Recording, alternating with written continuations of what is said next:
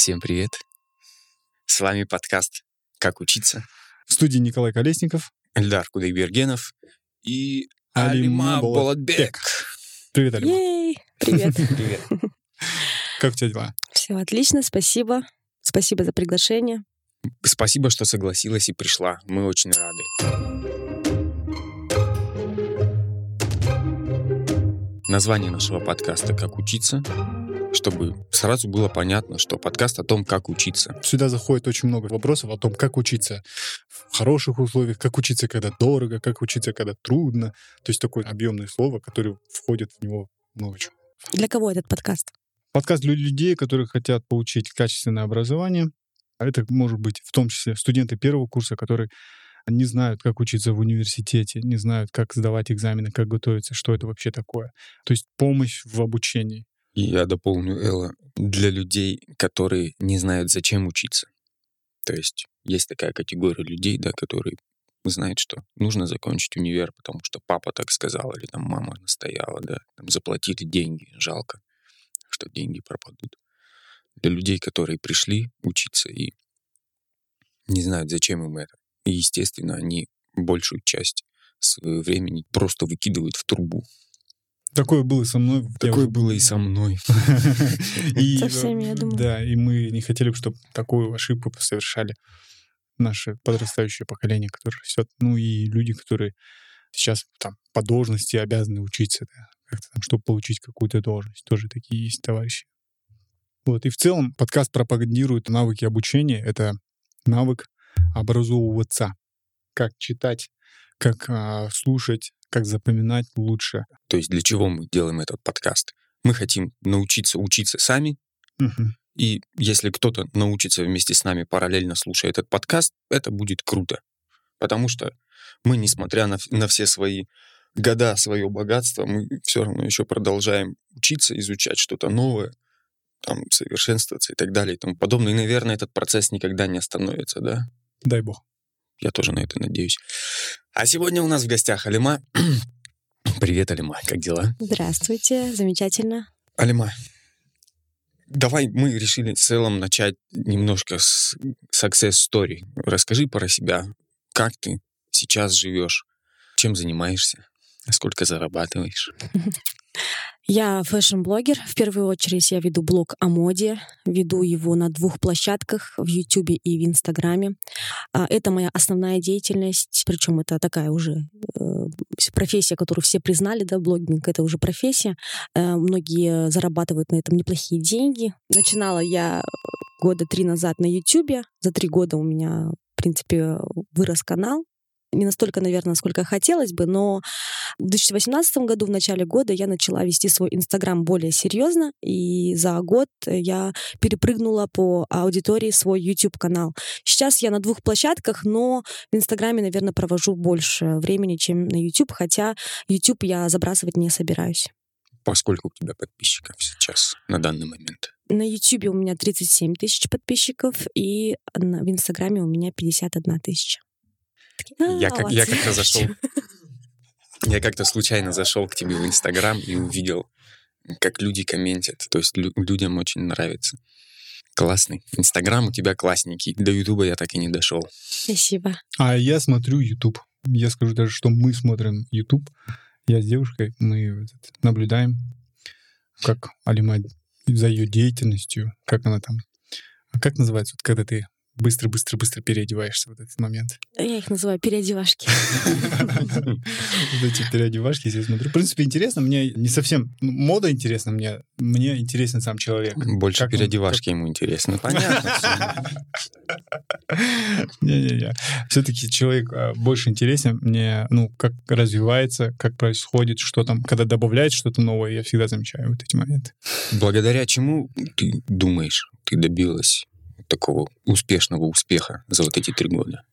Ну, я думаю, что, во-первых, я не опустила руки, даже тогда, когда не получается, а у, в блогинге, я не знаю, как в других сферах, наверное, это всех сфер касается. Бывает только момент, когда у тебя не получается.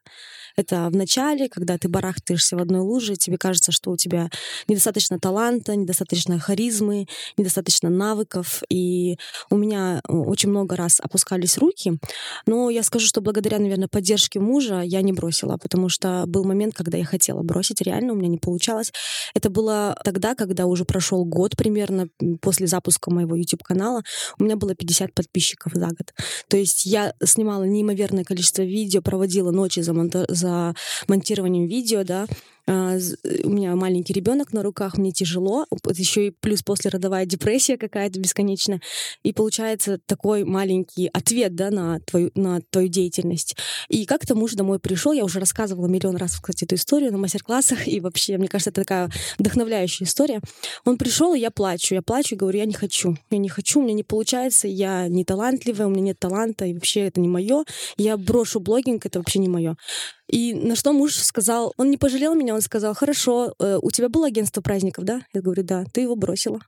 У тебя был магазин одежды, да? Да. Ты его тоже бросила. Ты хоть что-нибудь в своей жизни можешь до конца довести? Я так разозлилась, я подумала, ах ты сволочь, да я тебе сейчас покажу, да я стану блогером, да? Понимаете, вот эта злость, он, он, то есть задел те струнки э, моей души, да, которые нужно было задеть. Меня, меня нужно было так задеть, чтобы мне стало больно, чтобы мне стало как-то, знаете, с такой яростью. Я подумала, нет, я покажу, что я на что-то способна, что я не просто человек, который бросает все на полпути. Алима, такой вопрос. А, твое журналистское образование помогло тебе в блогинге? Я думаю, да, что вообще э, любое, любая работа, которая у меня была на пути, она все равно помогла так или иначе. Потому что, допустим, даже работа на «Матрице» — это телевизионная программа, которая была на телеканале «Алматы», даже эта работа, она мне очень помогла в плане, что я не стеснялась на камеру говорить, вести себя как-то на камеру, да, держаться на камеру. К слову, даже говорить нормально, да, изъяснять свою речь, потому что когда я пришла на телевидение, абсолютно, мне кажется, не умела ни говорить нормально, не выражать как-то четко свои мысли, э, кратко и четко, и стеснялась камеры. Я помню, в свои первые сюжеты я очень боялась камеры и чувствовала себя крайне напряженно. Первые видео на YouTube тоже были напряженные, но со временем все равно опыт дает о себе знать. А, даже первые сюжеты, когда моя подруга лучше осмотрела, она мне звонила и говорила, Алима, ну веди себя естественно, но это же не ты. Ну что ты как-то переигрываешь, да, как-то напрягаешься. Я старалась улыбаться, наигранно себя вести, то есть быть такой милой, хорошей. Сейчас я понимаю, что я со временем просто перестала как-то пытаться нравиться всем, просто говорю то, что есть, а, веду себя так, как в жизни. За эти три года, э, пока у тебя YouTube-канал, многому ли ты научилась? Если научилась, то чему? Вот что именно тебе приходилось именно изучать? На самом деле я до сих пор очень много учусь, потому что очень много вещей я до сих пор не знаю. Сейчас я прохожу одну программу. Эта программа проводится партнерской сетью Air, это партнерская сеть YouTube. Я с ними на контракте, так скажем. Я сейчас прохожу у них обучение, обучение по телефону, потому что это Киев, да. И те вещи, которые они мне говорят, я просто, я понимаю, что у меня очень много ошибок, очень много недоработок, очень многого я не знаю. И те вещи, которые они мне говорят, это все такое новое для меня, и что у меня иной раз просто открывается рот.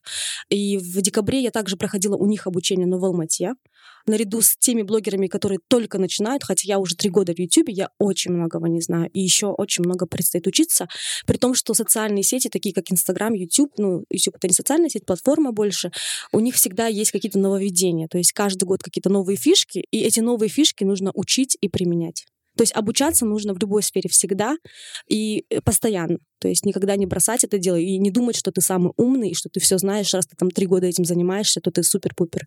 В этом нет, это не так. Нужно постоянно учиться и получать новые навыки. Отличный совет, Алима. Вот это мне очень нравится. Классно. Не умничайте, короче, и учитесь. Да. Альма, трудно тебе вообще учиться? Знаешь, да, трудновато учиться. Я себя очень сильно заставляю. В прошлом году весной я обучалась на стилиста онлайн, и мне было очень тяжело, потому что это домашние задания, это какая-то практика.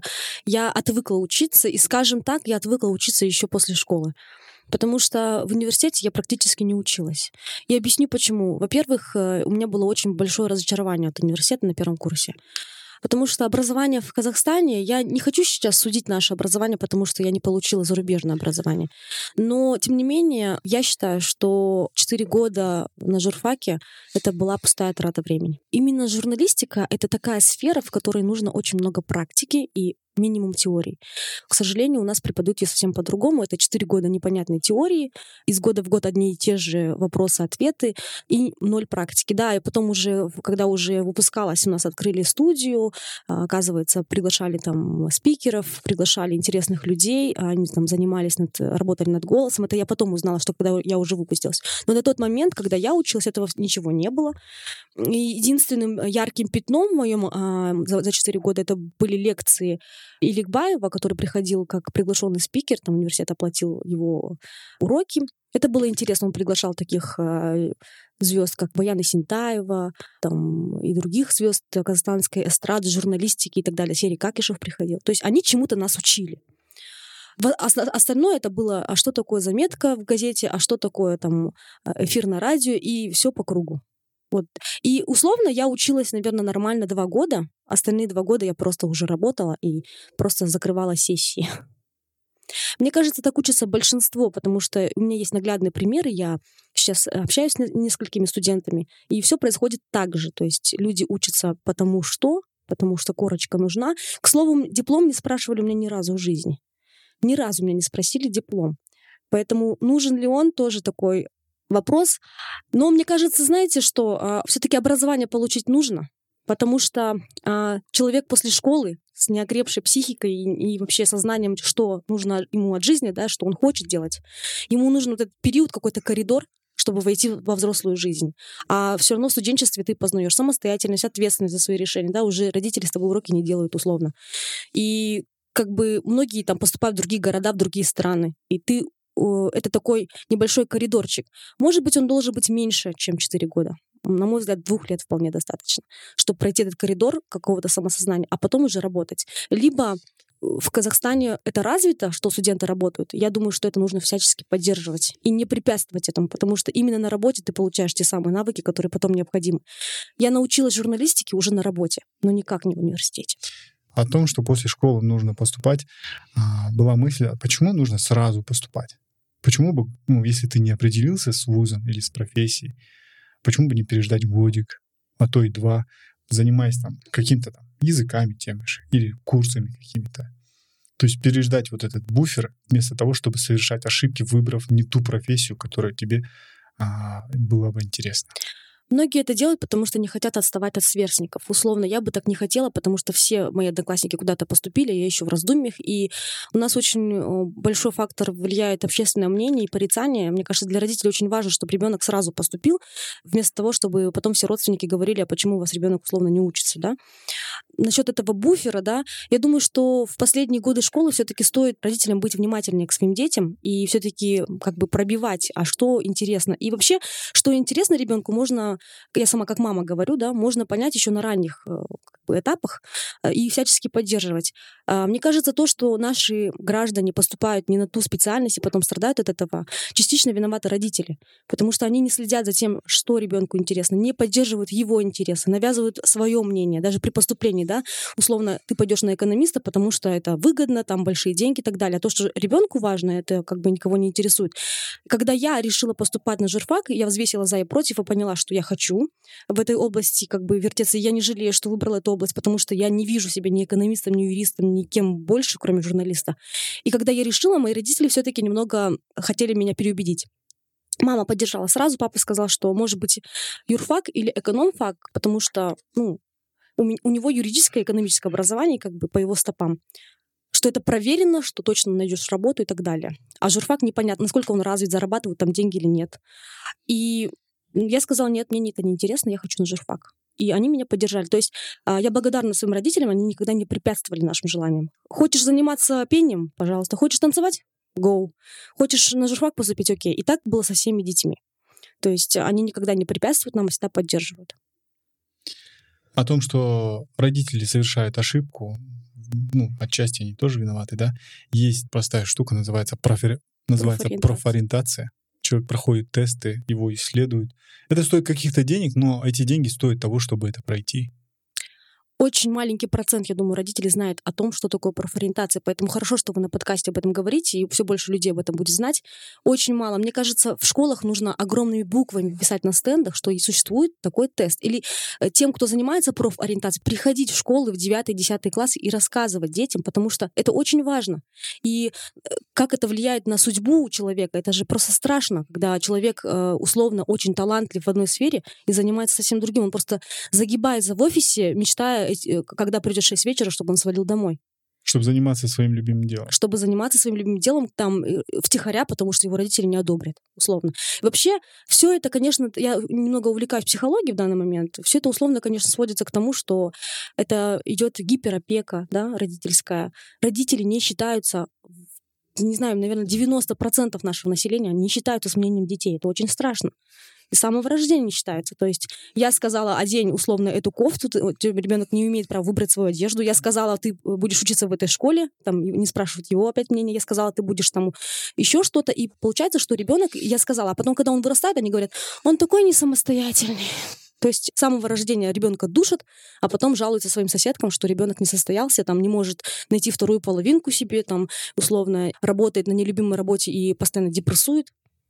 Тут разговор даже элементарно об уважении к человеку. Когда я разговариваю с маленьким ребенком, три годика, допустим, как взрослым человеком, я спрашиваю, а вот а как вот это сделал? Как день прошел, да? Есть взрослые, которые смотрят, они говорят, это же ребенок. Что ты с ним так общаешься? Типа, зачем? Странно это все, да? А я объясняю, что это уважение, элементарное уважение, это воспитывает человек чувство уважения. И когда этот ребенок обращается ко мне, он обращается тоже как к взрослому человеку. Да, Мы общаемся на уровне взрослых-взрослых. Это очень скрепляет отношения. Угу. Алима, у меня вот какой вопрос. Как ты училась в школе?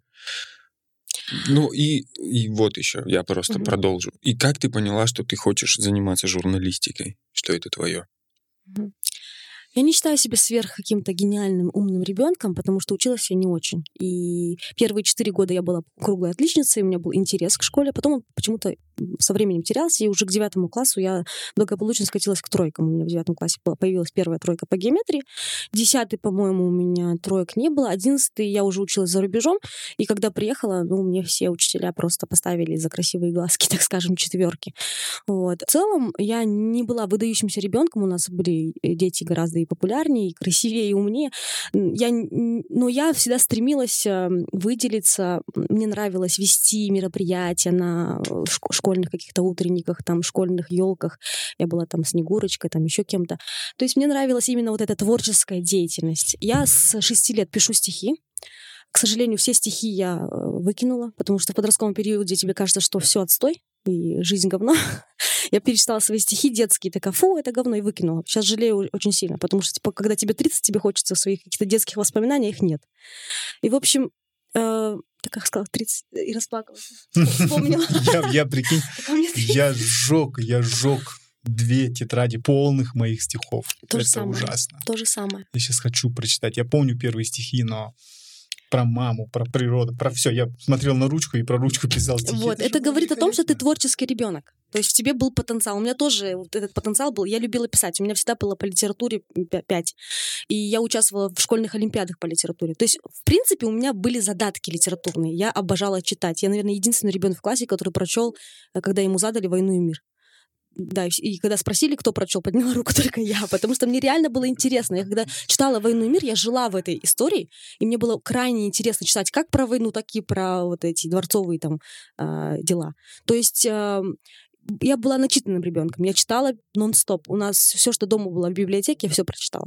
И потом мне люди говорят, что я там хорошо разговариваю, да, или там могу выразить как-то свою мысль, или у меня там не бедный словарный запас. Это все благодаря книгам. Когда ты много читаешь, у тебя по-любому словарный запас увеличивается. Иногда даже там меня спрашивают, что делать, чтобы разговаривать четче, потому что я же не проходила никакие ораторские курсы, и я вообще тараторка по жизни, мне очень тяжело иногда бывает не связанная речь, я съедаю окончания и так далее. Но я думаю, что э, еще почему я стала более четко разговаривать, я с детства читаю вслух. То есть это очень хороший навык. Недавно, когда я проходила обучение у Air в Алмате, а, был хороший спикер, который работает сейчас на радио, и он попросил каждого ученика взять книгу и вслух прочитать там несколько предложений. И когда это сделала я, он меня похвалил и сказал, что у меня правильная интонация, правильное я дыхание держу, ну, такие моменты, которые ты сам не знаешь. И он сказал, что чтобы развить такой навык, нужно просто вслух читать. А я вслух читаю там, как научилась читать, так и вслух читаю. То есть я не умею про себя читать. Это один из навыков чтения книги, когда ты читаешь вслух. Очень классно помогает, ты больше понимаешь, ты еще не только через визуально воспринимаешь информацию, но и аудио, то есть свой голос слышишь, это очень такое полезное дело. Ты сказала, что ты попала за рубеж. Расскажи, как вот ты училась именно в школе, именно как ты справлялась с теми предметами, которые тебе не нравятся, исправлялась ли вообще, и каким образом ты попала за рубеж, и как там была учеба устроена? Изначально, что я думала, что я попала за рубеж благодаря каким-то своим навыкам, рвению, любви к английскому языку. На самом деле, спустя годы, проанализировав вообще свое детство, я поняла, что мно, всегда мною движет какая-то злость. То есть, если меня человек образно разозлит, или я должна что-то доказать, то все, держитесь все. то есть, меня нужно разозлить. Я поняла это, когда мне вот муж сказал, что я ничего не, не могу довести до конца.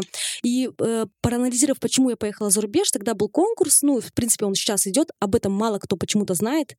Это бесплатный конкурс, в нем могут участвовать все ученики 9-10 класса любого города Казахстана.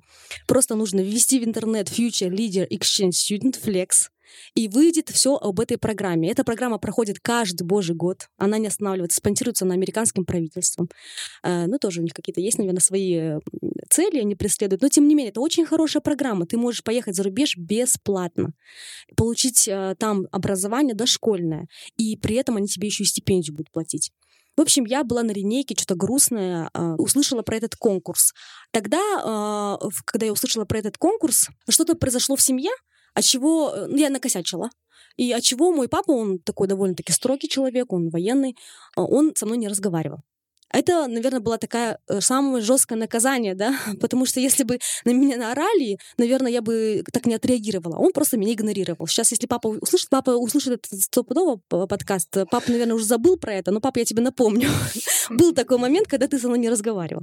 В общем, для меня это было худшее наказание, и как раз я на линейке стояла подавленная по этому поводу, и слышу, что конкурс проходит, и я пошла. Я пошла на этот конкурс, мы пошли там чуть ли не всем классом. Э, на следующий день мы могли поехать в эту школу, в которой проходил этот конкурс. Конкурс был огромный, приехало со всех регионов, там, я не знаю, сел, ну, было очень много человек, там несколько сотен участвовало. Я училась в десятом классе, по-моему. И на следующий день я приехала с одноклассниками посмотреть и э, нашла свою школу, 15-я школа, и напротив нее была только одна фамилия. И это была моя фамилия. И я офигела. Я офигела, я не верила, я думала, как так? Но это был только первый тур, потом было еще три тура.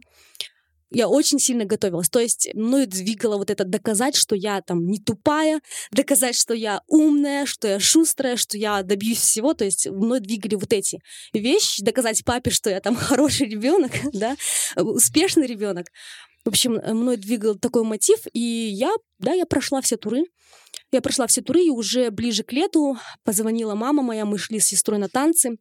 С двумя сестрами мы ходили на танцы. Мы идем по улице, мама звонит, плачет, говорит, «Кызым, ты полетишь в Америку».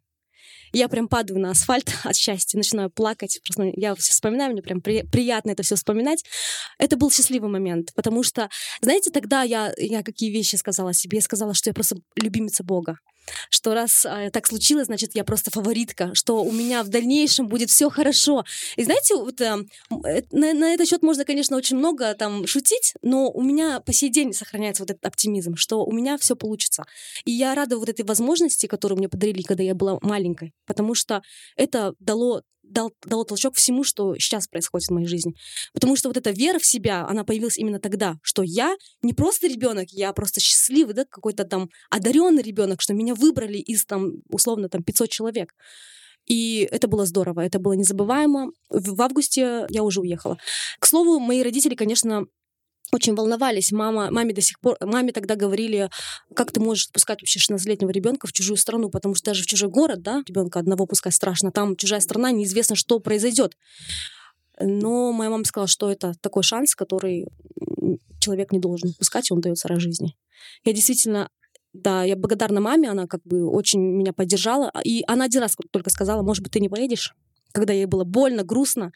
Сказала, мам, шанс на миллион такой дается. Нет, я поеду.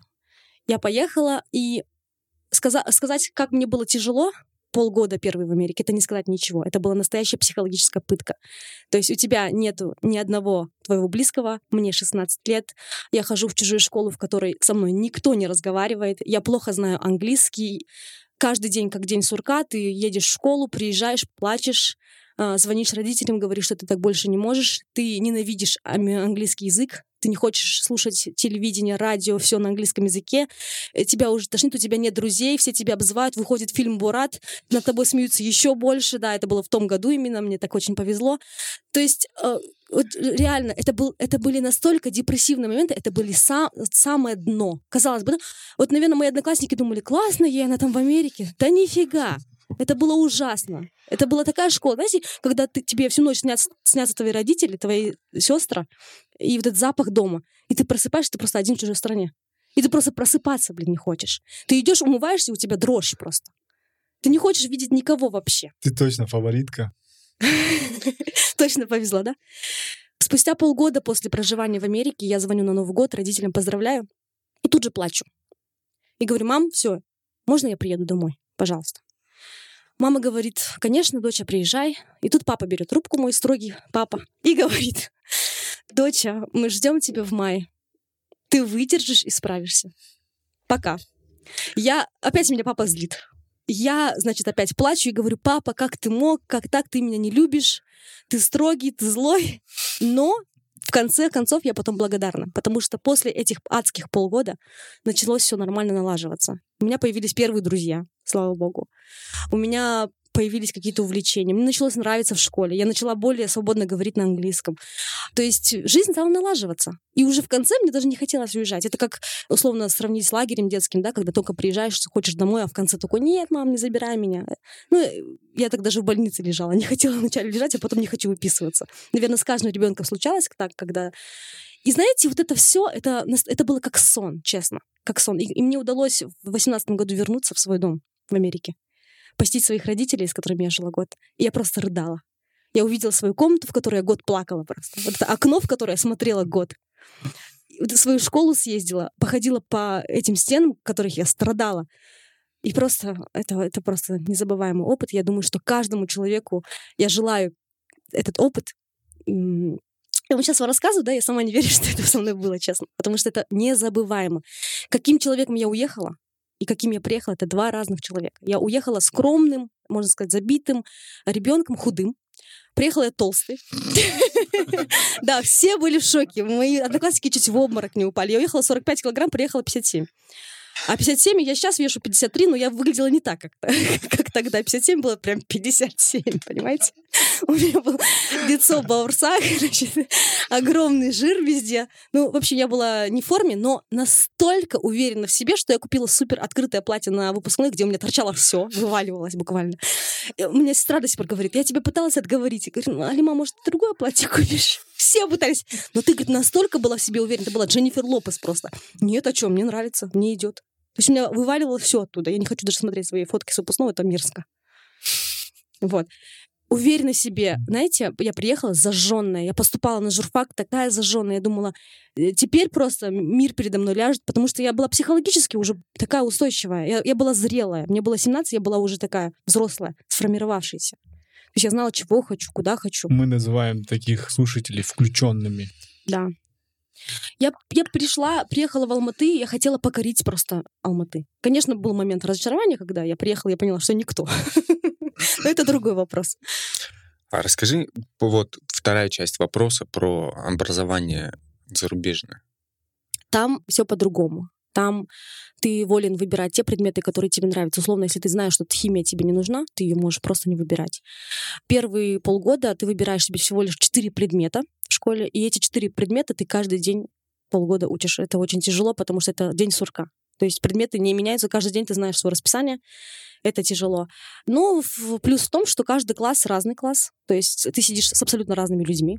Условно, ты на литературу пришел, там другие люди, ты пришел на музыку, там абсолютно другие творческие люди, ты пришел на фитнес, там другие люди. То есть первые мои уроки были хор, фитнес, потому что я английский плохо знала, я взяла самое все легкое.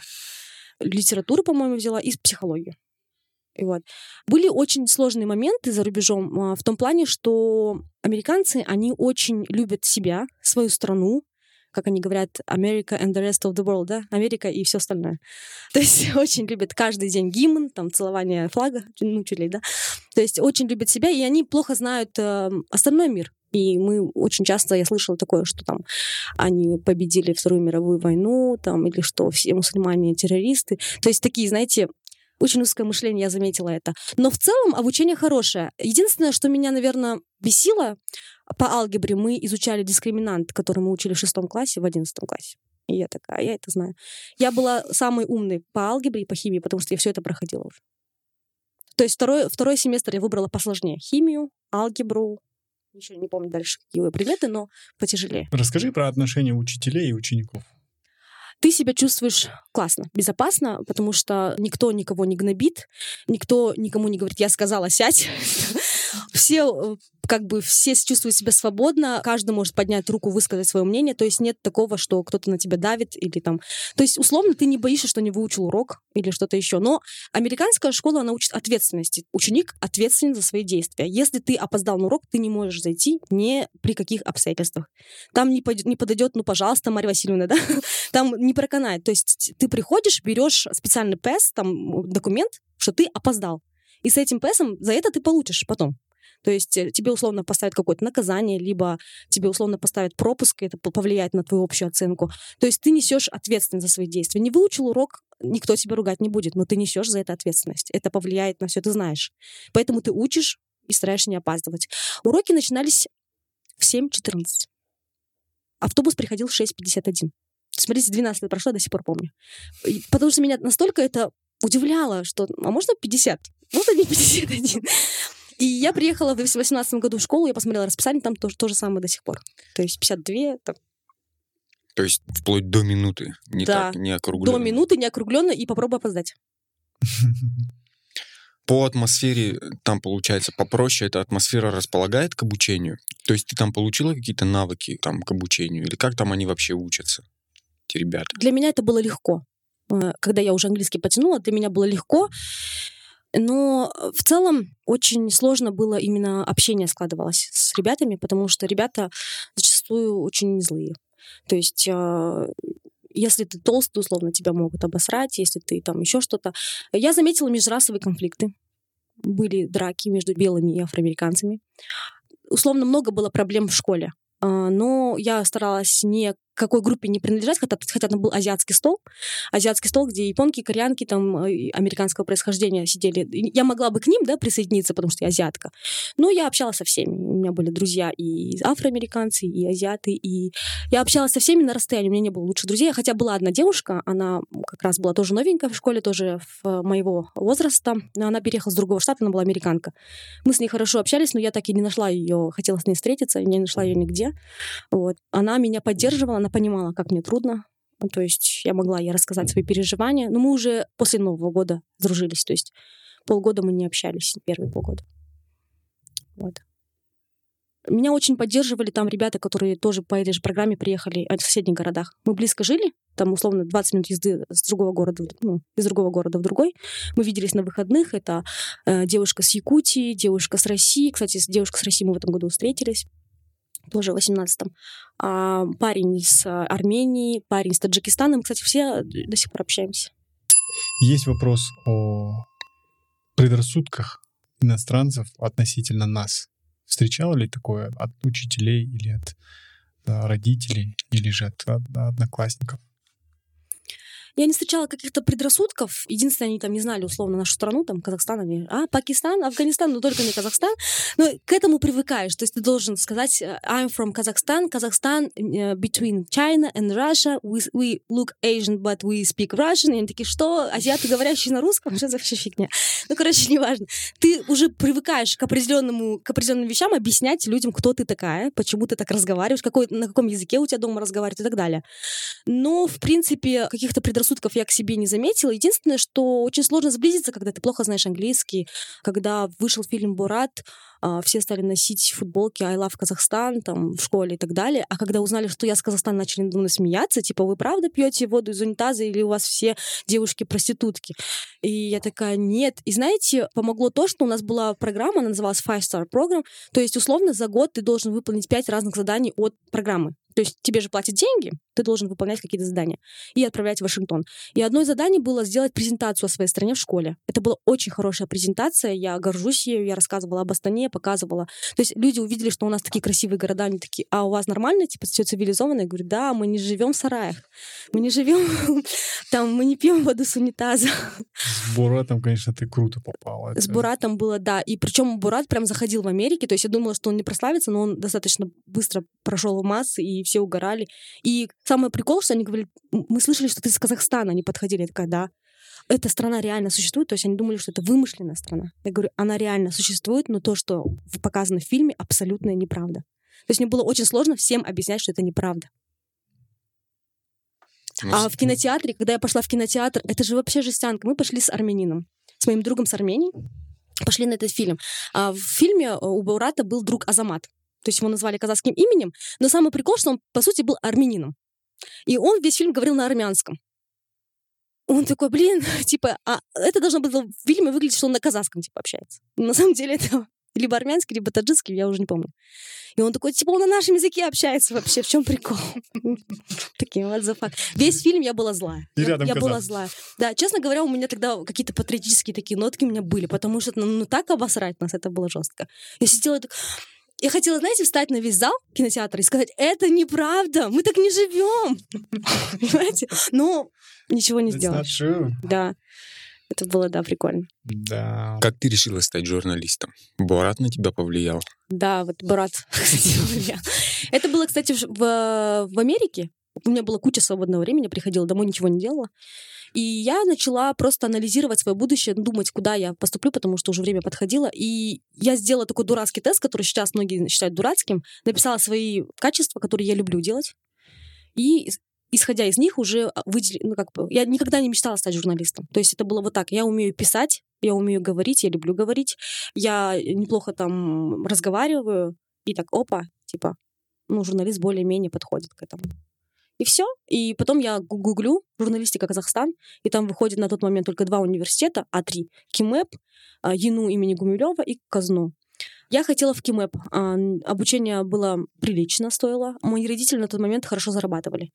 И моя мама, она сказала, без проблем, поступай в КИМЭП. Кстати, хорошо, что я не поступила, потому что в итоге а, мои родители не смогли бы оплачивать это, потому что у них начались проблемы финансовые. Я поехала в КИМЭП, ну, приехала в Алмату, поехала в КИМЭП, я не скажу, что я опоздала, уже в апреле был как бы вступительный экзамен. Но если хочу, я могу поучиться полгода где-нибудь, а потом сделать перевод. Ну, я по- поступила в Казгу, а потом уже начались финансовые проблемы, я, ну, и я, и я уже не захотела, потому что уже начались, э, ну, у меня появились друзья, мне понравилось, я уже жила в общежитии, я привыкла. И потом уже это не имело смысла никакого.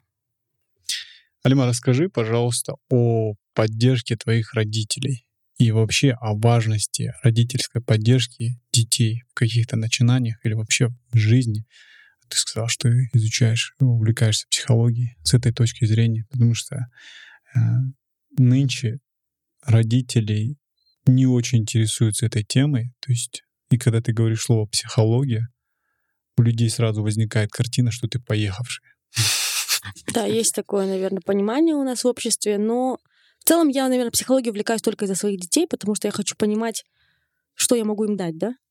Потому что если у человека не, не устоявшаяся психика, он сам себе не знает, что он может дать детям.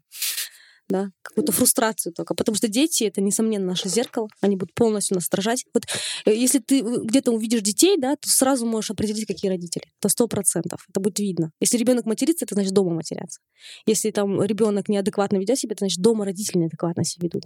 Не позволяют себе так вести при детях. Если дети спокойно воспитаны, значит, родители спокойно воспитаны. Говорят, воспитание детей начинается с воспитания себя. Я вообще не верю в воспитание детей. Есть такое М. понятие воспитай, воспитай Расскажи. себя. Мы не должны воспитывать детей, я считаю. Ага. Мы должны воспитывать только себя и своим примером показывать. Я, это, это мое такое мнение. У меня много мнений по поводу э, воспитания, которое идет в разрез, наверное, с, с устоявшимся мнением. Но я так считаю правильным. И многих это шокирует, особенно взрослое поколение. Типа, ну мы же по-другому воспитывали в советское время. Ну, типа, что ты ломаешь систему? Я считаю по-другому. Допустим, я считаю неправильным наказывать детей. То есть у нас нет наказания, и у нас нету... Я считаю неправильным повышать на них голос и тем более бить. Ну, это щ- не я считаю, я а то- считаю а это то- неприемлемым, да. Хотя у нас это очень частая практика. Я Мгм. это знаю точно, потому что даже среди моих знакомых, а, ну, как бы спрашивая, интересуюсь, очень многие наказывают, в том числе физически детей. Это ужасно. Это ужасно, но это факт. Как ты поддерживаешь своих детей? Ам, Как тебя поддерживали твои родители? Ну, эм, я не скажу, что я, я воспитываю детей со своих так же, как мои родители. А мои родители достаточно были строгие. То есть нас могли и наказать, условно поставить в угол. То есть мы, в принципе, боялись родителей. Мы боялись как-то не так себя повести, то есть какие-то рамки мы четко знали. И папа был в молодости очень строгий, но сейчас он вообще не строгий стал, то есть со временем. Вот. И как-то мы всегда, ну, мы с уважением, с какой-то даже боязненностью относились к родителям, но вот за что я уважаю своих родителей, что они сделали в нашу сторону, они не, у них нет гиперопеки. То есть мы могли гулять где хотим, общаться с кем хотим. Нам никогда не говорили, не общайся с ней, не общайся с ним. То есть мы выбирали друзей самостоятельно. Условно нас никогда не контролировали. То есть э, даже, я не знаю, это хорошо или плохо, ну, это, это хорошо для меня, но в то время просто многие, мне кажется, не понимали моих родителей. Они не участвовали в нашей жизни. То есть, а, в принципе, я не помню, чтобы нас контролировали по учебе или заставляли делать уроки. Не сделал уроки, получил двойку, твои проблемы. То есть никто ни над кем не корпел. Как-то мы жили, знаете, самостоятельно. Мы, я росла вместе с сестрой, и мы как-то всегда были как-то сами по себе. Да, бы- были родители рядом, но я не помню, чтобы они как-то сильно нас воспитывали. То есть мы как-то сами по себе. Хорошо было тогда, когда моя мама отпустила меня, и вообще в 18 лет я перестала зависеть от них финансово. То есть, условно, я в 17 поступила, через полгода мне случилось 18, и я знала, что у моих родителей трудности финансовые появились, и я просто не знаю, я посчитала своим долгом, и я была готова. Вот э, я на тот момент была достаточно зрела зарабатывать деньги сама. И я сказала, что я вас понимаю, и я от вас ничего не прошу, потому что вы и так платите бешеные деньги за университет. Это 250 тысяч, на тот момент это были большие деньги. Сейчас, конечно, гораздо все крупнее размеры. И я понимаю, что я и так напрягаю их, потому что моя сестра училась в университете, допустим, в Каменогорске подешевле, в два раза дешевле. Там а, у меня был самый дорогой университет, наверное, из, ну, как бы, всех. Я понимала, что я напрягаю еще и там мне на жизнь условно прислать там. И в 18 лет я сказала, что мне не нужны деньги, я сама. Они иногда а, мне прислали какие-то там варенья, соленья и так далее, но в целом с 18 лет я по сей день э, финансово независима. И я считаю, это очень классно, когда ты доверяешь своему ребенку, когда не звонишь и не говоришь, ты не голодная? То есть они мне доверяли. То есть они могли мне неделю не звонить и знать, что со мной все в порядке. Я могла сама позвонить, сказать, мам, со мной все хорошо. То есть у нас не было никакой опеки такой, гиперопеки в семье. И я считаю, что это сформировало меня как личность. То есть потому что когда ты условно голодный, да, в Алмате, там, а хочешь кушать, но при этом не хочешь беспокоить и не хочешь, чтобы кто-то за тебя волновался, мне кажется, это ты полностью взял уже ответственность за себя, ответственность за свою жизнь и просто, ну, сам выкручиваешься. Вот. В твоем случае, получается, забота родителей о тебе перелилось в заботу родителей тобой. То есть ты начала заботиться о родителях. Да. Да, я думаю, так. Так и получилось. А ты откуда знаешь? Что я забочусь? Может, я не забочусь. Ну, судя по твоим словам и а, потому, что я тебя знаю, мне кажется, ты очень даже хорошо заботишься не только о своих, но и о родителях мужа. В целом, э, я часто читаю всякие штуки о success story, о том, кто как-то провалился. И там прям красной линией проходит момент, что очень сильную поддержку оказывают родители. Просто даже не финансово, просто сказав, что когда ребенок приходит, ну, что он хочет заниматься чем-то, родитель говорит, ну, давай, попробуй, сделай, не сдавайся. Вот эти слова, они, очень сильно поддерживают Да. в плане такого какого-то психологического момента, мне кажется, тоже есть. Может быть, я не помню, да, но мне кажется, родители поддерживали нас. Потому что, когда мне было 20, я приехала после университета в Усть-Каменогорск, и я захотела открыть магазин одежды. Денег у меня, конечно, не было, а папа только-только продал то ли свой участок, то ли машину, что-то такое, короче. И у него были эти деньги, там небольшие деньги, может быть, 2-3 тысячи долларов. А, я попросила у него эти деньги а, и говорю, вот э, давай я магазин хочу открыть одежду, у меня есть идея, есть бизнес-план. В общем, я буду открывать магазин одежды в Усть-Каменогорске. А на тот момент в Усть-Каменогорске не было ни одного брендового бутика, а, то есть не было там, условно, брендов масс-маркета, а у Алмате уже мега открылась. И в Усть-Камане был такой момент, что негде одеваться. Я подумала, классная идея. И начала таскать с британского сайта ASOS одежду. Но моя ошибка была в том, что я хотела все и сразу. Я не начала сразу с каких-то мелочей. Я открыла магазин в центре города, бухала бабки, поставила стеллажи, название, а там бренд, то, все, э, разработку дизайна, логотипа. То есть я так конкретно вбухалась. Кстати, еще одной моей ошибкой у меня был ужасный бизнес-план на бумажке, который сейчас, я думаю, вообще не актуален. Ну, он был такой детский бизнес-план, там, условно, я хочу открыть магазин, столько-то я потрачу на стеллажи, то есть никакого, никаких рисков, да, просчитанных, ни, ничего вообще абсолютно. Я после этого вообще была разочарована в бизнесе как таковом, потому что это был мой второй бизнес после агентства по организации праздников, и он был э, тоже убыточным. Ну, неважно, я от, открыла там магазин, с подружкой сложилась, подружка жила в Усть-Каменогорске, она бедная там, все мужа накопления тоже вбухала, хотя они могли э, сумму потратить на, на другое, да, на путешествие. Ну, она, в общем, вбухала тоже. Мы открыли в центре хороший такой приличный магазин с вывеской, э, огласили везде, во всех соцсетях, на тот момент только ВКонтакте был, э, что у нас открытие, и пришло там два с половиной человека на открытие. Мы такие, а что происходит? И так было изо дня в день. Мы шли в минус страшно. Уже месяц прошел, пора оплатить новую аренду, прибыли ноль, интереса к нашему бренду ноль. В общем, Через три месяца мы закрылись долгами и кредитом в банке. Я вернулась в Алмату, я уже встречалась своим мужем, он меня три месяца ждал, думал, что все образумится. Но на тот момент мой муж не занимался бизнесом, он сейчас бизнесмен, и он не знал всех этих подводных камней, он не мог мне ничем помочь, у него не было знаний. И он просто, ну, надеялся на меня, ну, то есть, что я смогу все сама.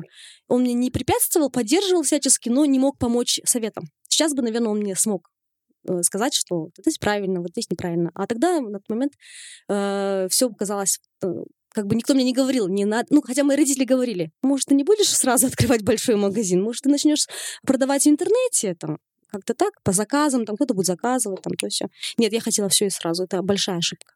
Когда я только начала блог, я мужу говорю, ну, как всегда, я хочу все и сразу. Я говорю, мне нужна камера, штатив, петличка, ноутбук, я буду заниматься блогингом. Он сказал, нет, дорогая, я тебе денег не дам. А тогда у меня своих денег нет, я же в декрете только родила. Он мне говорит, давай ты попробуй как-нибудь без этого всего. Если у тебя получится, если это твое, а то бросишь, я знаю тебя. Э, тогда посмотрим. Я, может быть, и выделю какую-нибудь маленькую денежку да, для этого. Это как хорошо. И думаю, что делать, как быть. И, в общем, слышу одну историю одного блогера российского, которая сняла видео на YouTube, как начать блог без денег. И она говорит, если вы хотите начать блог, то вы не будете говорить, что ой, у меня нету камеры, ой, у меня... Вы начнете, даже на телефон. Потому что, говорит, мои первые видео я снимала на камеру, которую я брала у соседа за выпечку. То есть она ему условно носила выпечку и брала на какое-то время фотоаппарат и снимал. То есть если ты хочешь, ты реально найдешь и место для монтажа, и, и это все абсолютно бесплатно. И я так, я, она меня вдохновила. Я такой человек, я люблю вдохновляться. То есть если кто-то меня вдохновит, я могу очень многое сделать.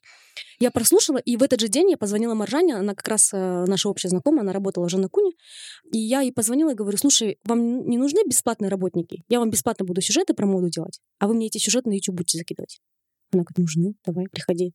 И я работала у них на Жанакуне бесплатно. Я делала им ролики, лукбуки про моду и выставляла себе на YouTube. Это были мои первые ролики. И когда я поняла, что мне это нравится, у меня получается, я мужу говорю, ты мне обещал, мне нравится, я не брошу. И он мне дал 100 тысяч тенге, на которые я купила бэушный фотоаппарат Canon 650D, бэушный э, HP за 30 тысяч тенге компьютер, еле дышащий, и за 3 тысячи тенге штатив, которым я пользуюсь по сей день. Вот. Потом, конечно, улучшила технику со временем, когда уже начала сама зарабатывать. Вот такая история. То есть, если человек хочет, он найдет и силы, и средства, и не будет отмазываться. Вообще, я не верю в слово «не могу». Вот не верю. Вот не могу, я не могу слышать такое слово. Не хочу, есть такое слово, а не могу, нет. Еще, Ильдар, отвечая на вопрос, как ты там поддерживаешь своих детей, я не скажу, что я там супер мама, Нет, у меня есть много минусов, как у матери. К примеру, я сейчас записываю подкаст, а моя маленькая дочь дома с няней, да. Есть я могла быть и дома.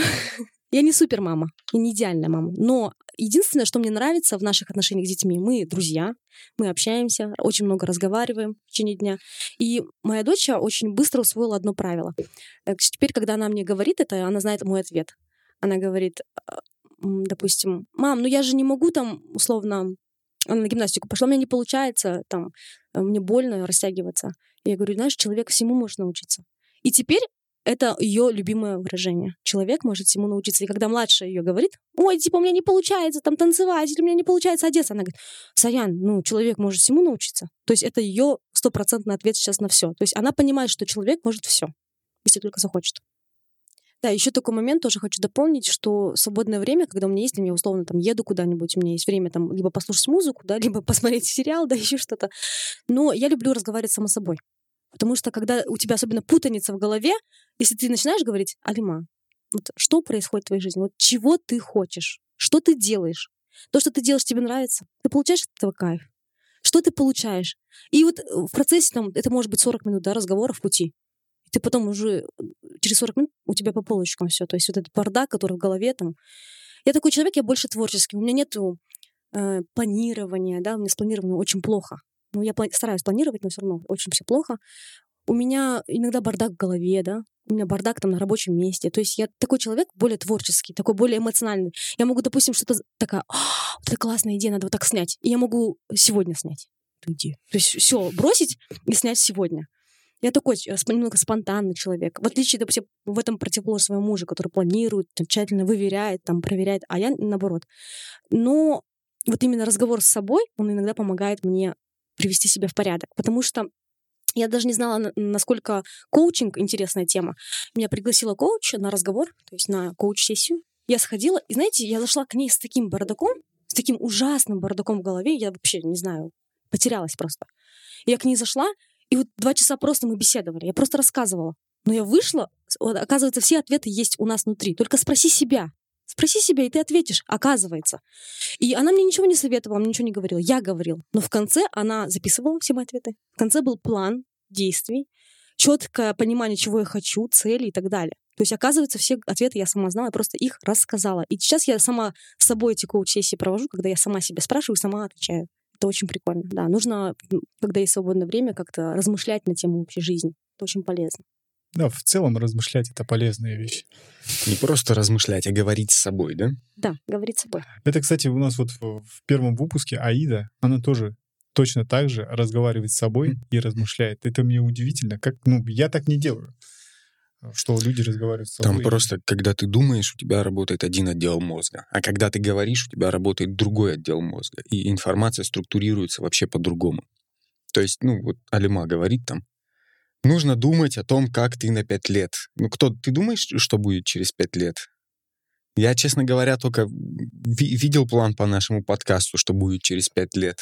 И все. А в остальном планов на пять лет у меня как не было, так у и нет. У меня есть план на ближайшие три года своей жизни. Подкаста на 5 лет, своей жизни на 3 года. Ну и сегодня вечером посижу 2 года добью.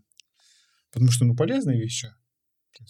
Да, кстати, я тоже хотела рассказать о такой фишке. Когда мне было 20 лет, я написала сама себе письмо. Я где-то в умной книжке прочитала, что нужно себе писать письмо. И там он начинается так. «Привет, меня зовут Алима, я такая-то, такая-то». А, мне 30 лет. То есть я пишу, как будто бы мне уже 30. На 10 лет вперед. У меня столько-то детей. С мужем я познакомилась так-то у нас, у, меня, ну, у нас совместные дети, они такие-то, такие-то прекрасные, да. А, я занимаюсь тем-то, тем-то, я добилась таких-то успехов. То есть ты свою жизнь, я написала на два листа с обратных сторон. Это просто вот такой складной листик тетрадный, и с двух сторон он исписан. Я не читала по сей день. То есть я его достану, когда мне будет 30. Но по моей памяти процентов 70 сбылось. Ну, отлично. Вообще неосознанно. То есть я не доставала его, не сверяла свою жизнь. Я забыла про него. Я знаю, где он лежит, я его с собой из квартиры в квартиру таскаю, но я его достану в 30. Но приблизительно я помню, что я написала. Угу. И знаю, что сбылось много. Ты написала его на 10 лет вперед. На 10 получается. лет вперед. Это прикольно, насколько, да, ты просто притянул свою жизнь, то, что ты, о чем ты мечтал, да, 10 лет назад. Да. То есть в следующем году мне 30, я распакую конвертик. Я максимально скептичный человек, Но вот в эту штуку я не могу не верить, потому что оно происходит у меня в жизни. У меня есть опыт, у тебя есть опыт. Коля, у тебя какой опыт есть? У меня нет опыта в этом плане вообще. Я Коля. никогда не планировал всю свою Коля, жизнь. по- попробуй, вступай в наш клуб. Нет, можно даже просто, даже планировать очень тяжело, да, очень тяжело. Но можно просто написать письмо. Это прикольно. Я тебе предлагаю просто попробовать попланировать и в дальнейшем Отлично. просто а, рассказать, каково это. Ты не планировал? Вот я планирую, у меня уже, ну, как-то по-другому будет. У тебя нету опыта? Давай попробуй вот эту штуку и в следующих выпусках расскажи нам, каково это планировать. И через пять лет расскажешь в выпуске, ну, сбылось, не сбылось, там корректировал, не корректировал. Отличная идея. Давай попробуем. Давай. Алима, ты в следующем году будешь читать свое письмо, которое ты писала в 20 лет. Что бы ты сейчас сказала себе в 20 лет или в 15 лет? Ну, определенно, я очень много времени тратила на развлечения. То есть мое студенчество, оно было очень веселым. Помимо того, что я работала все студенчество, я еще очень хорошо развлекалась. Да, мы с девчонками ходили в клубы ночные, то есть э, очень много проводили времени вместе, то есть общение. Я понимаю, что это тоже необходимо, и это часть жизни, и, несомненно, должен быть такой период жизни, когда ты беззаботный и радостный, да? Ты же не должен быть всегда ответственным и там супер э, как занятым, как я, допустим, сейчас я очень занята. Я бы не хотела так студенчество провести, но тем не менее, мне кажется, нужно веселиться по поводу. Ну, то есть не всегда, то есть не вести праздную жизнь. А, это, наверное, первое, то есть веселиться по поводу. Второе, я бы, наверное, больше работала все-таки. Третье, в свободное время я бы, наверное, изучала язык, потому что мне сейчас очень-очень трудно дается казахский.